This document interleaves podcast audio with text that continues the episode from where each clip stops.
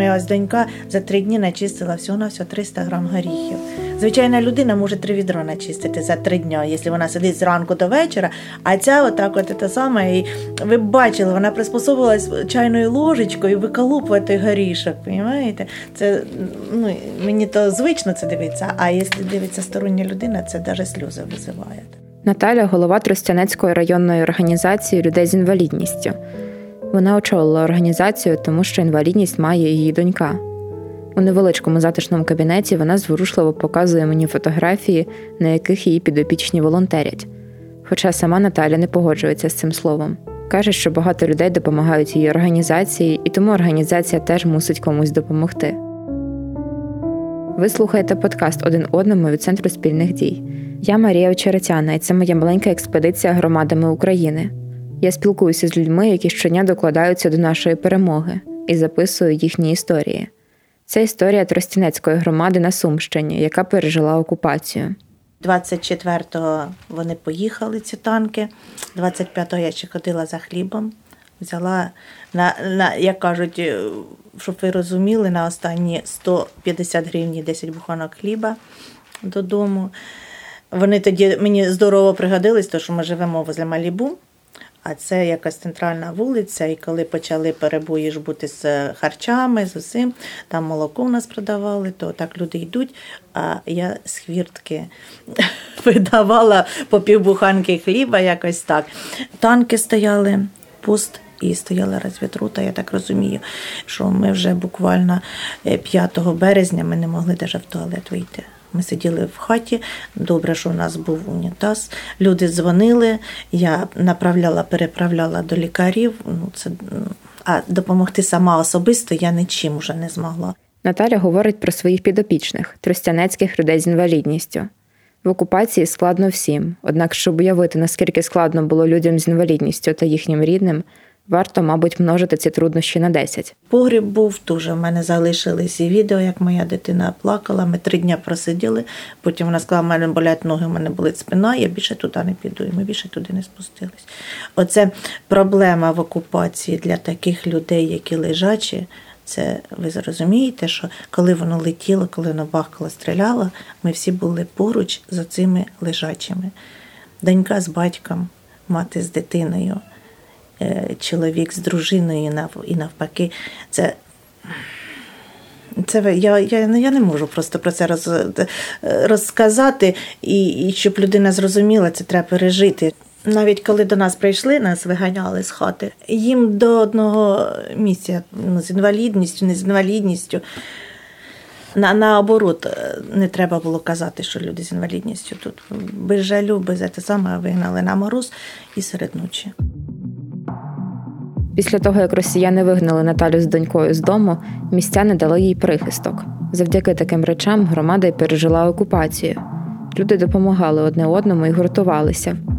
Одним із таких місць стала пекарня підприємиці Людмили Шило та її сина Мирослава. Під час окупації Мирослав ночував тут разом з братом та кумом. Коли в місті ще була електрика, почали пекти хліб. Потім електропостачання припинилося. Знайомий Мирослава допоміг знайти генератор.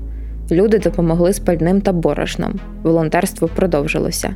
Ну, в принципі, все це, що ми робили, це ж було завдяки тим людям, які приєднались до цього руху. Тобто люди, які прийшли, наприклад, пекти хліб, це люди, які в більшій мірі не мали до цього ну, ніякого відношення. Це той дизайнер, той вчитель. Там це люди, просто які хотіли чимось допомагати ну, в цей проміжок часу. Мабуть, більша половина з цих людей це були ті люди, які в своєму житті ніколи не пекли хліб. Частина було наших працівників, бо в нас іще є ресторанний бізнес. Тобто, ну люди в нас, хоча б скажімо, ну хоч ну до війни ми хліб не пекли, але вони хоч теоретично розуміли, що як це працює. А і всі інші прийшли просто люди з вулиці і виявили своє бажання. Дуже багато було молодих людей, які просто по місту в рюкзаках розносили ці хлібинки, бо залишилися в місті залишилися і пенсіонери, які ну яких на жаль не всіх звідси забирали діти. Також щоранку волонтери завозили хліб у лікарню, де всю окупацію прожили хворі та дехто з персоналу. Для цього потрібно було просити дозвілу росіян, тому що незнайомі машини вони розстрілювали. Також ворожі військові грабували магазин Мирослава та забирали частину хліба. Зараз підприємці мають конфлікти з місцевою владою. Мирослава звинувачують в колабораціонізмі. Він відповідає, що інакше не зміг би допомагати людям, адже росіяни повністю контролювали місто. Вплоть до того, що там один із тих, хто був тут з активістів, е, хотів приїхати своєю машиною забрати. Там склади в нас є по місту. Своєю машиною не вийшло. Е, Його якби змусили їхати на військовій машині росіян на цей склад, завантажили і на цій машині привезли там 4 тони щось близько муки. Ну, в принципі, враховуючи, що воно дісталося людям, то воно якби непогано, ну а сам принцип ну, тільки так. Потім ще коли ми домовилися сусіднє село в нас Боромля, там є товариство, ну як правильно сказати, колгосп. І відповідно ж збут молока теж зупинився. І вони, ну плюс-мінус так і називали цифри, не знаю, наскільки вони об'єктивні, казали, що до півтори тони вони виливали щодня в землю. Ну, як розвозили по селу. Ну, ну, скільки там ти сьогодні візьмеш, я не знаю, там, ну, наприклад, не знаю, там відро сьогодні взяв, відро завтра, завтра, що з ним робити, ну тобто. І от вони з нами зв'язалися і запропонували, сказали, що, будь ласка, якщо вас випустять і у вас буде технічна можливість до нас доїхати, приїжджайте ми з задоволенням.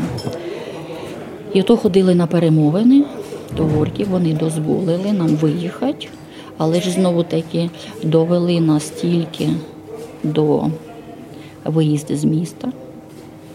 Сказали, що далі ми з вами не поїдемо, бо ми самі боїмося, бо не знаємо, яка може бути ситуація, не хочемо попасти під обстріл. Тобто звідси до Боромлі ви самостійно, а тут ми вас чекаємо.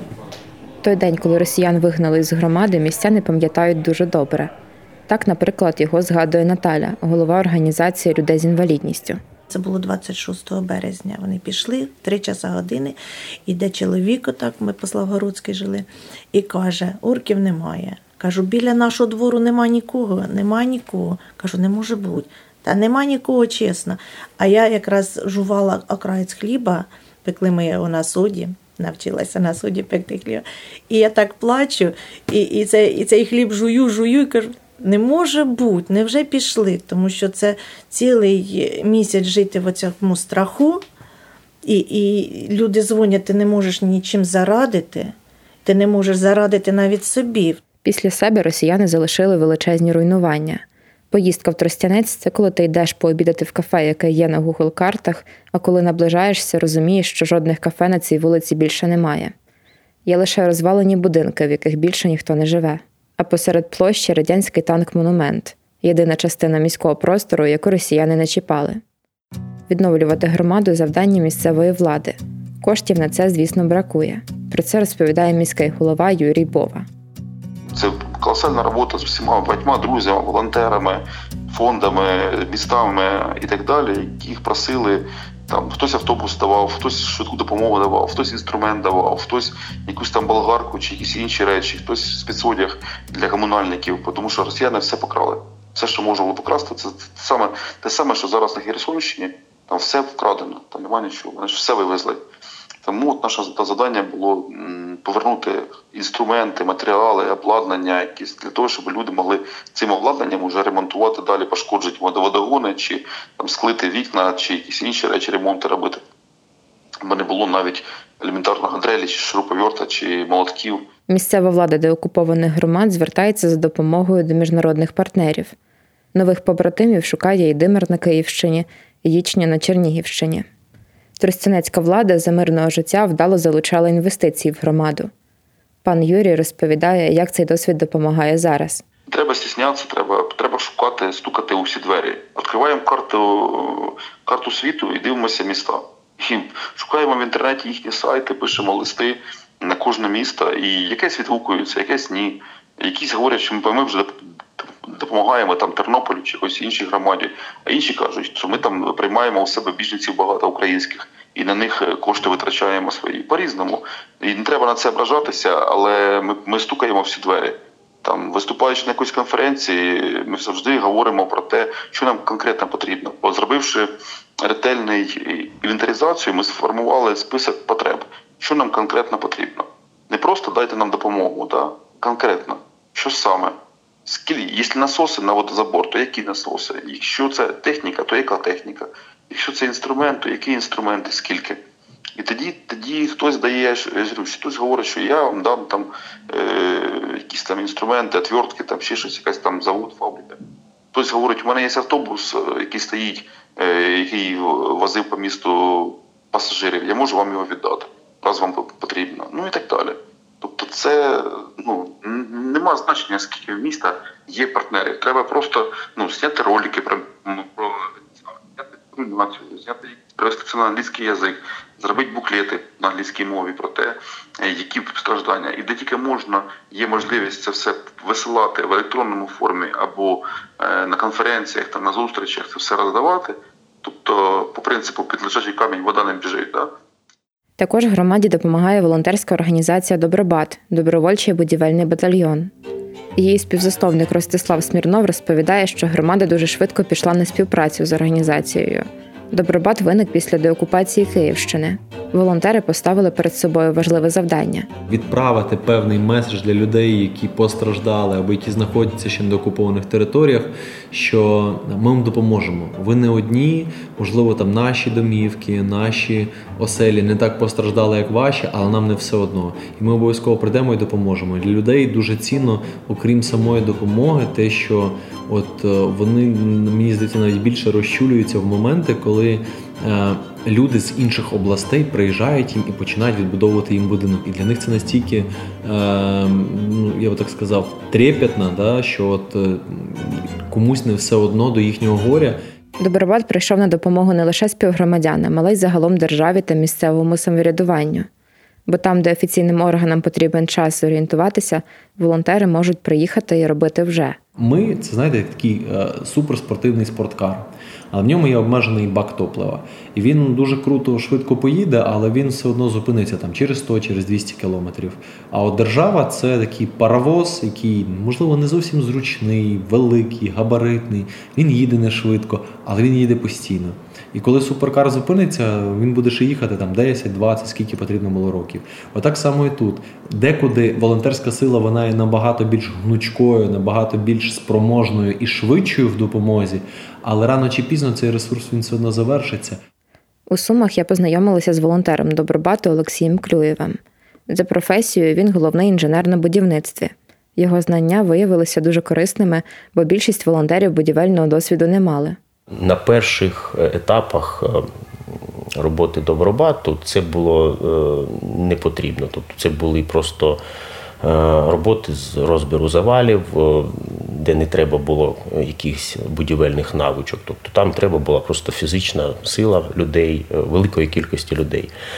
На даний момент робимо в Тростянці покрівлю, закінчили перекривати. Плануємо вставляти вікна. Ну і для цього потрібні люди з досвідом у будівельній галузі. Локації, на яких потрібна допомога, погоджують з місцевою владою. Волонтери щоразу проводять у громаді по 3-4 дні. Олексій розповідає, як на волонтерів реагують місцеві. Це дуже така, ви знаєте, чутлива нотка, коли вони не розуміючи, чому хто ці люди приїжджають і безкоштовно відновлюють е, будівлю.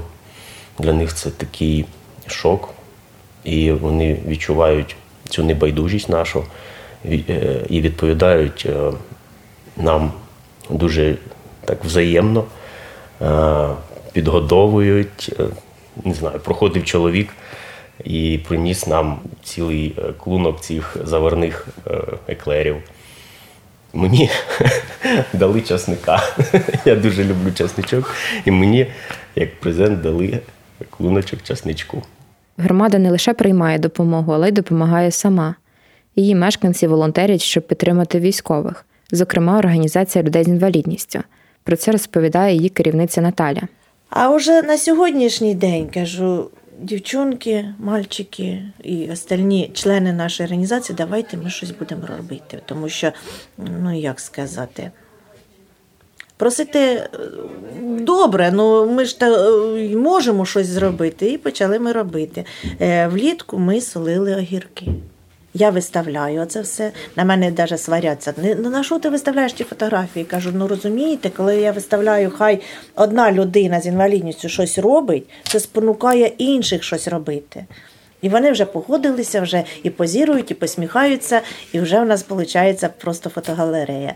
В общій сложності я навіть ще не читала, скільки ми засолили, але ми дуже багато засолили огірків. Потім ми почали оце зараз капусту. У нас по Тросянецькій громаді капусту квазять, але пелюстку робимо тільки ми.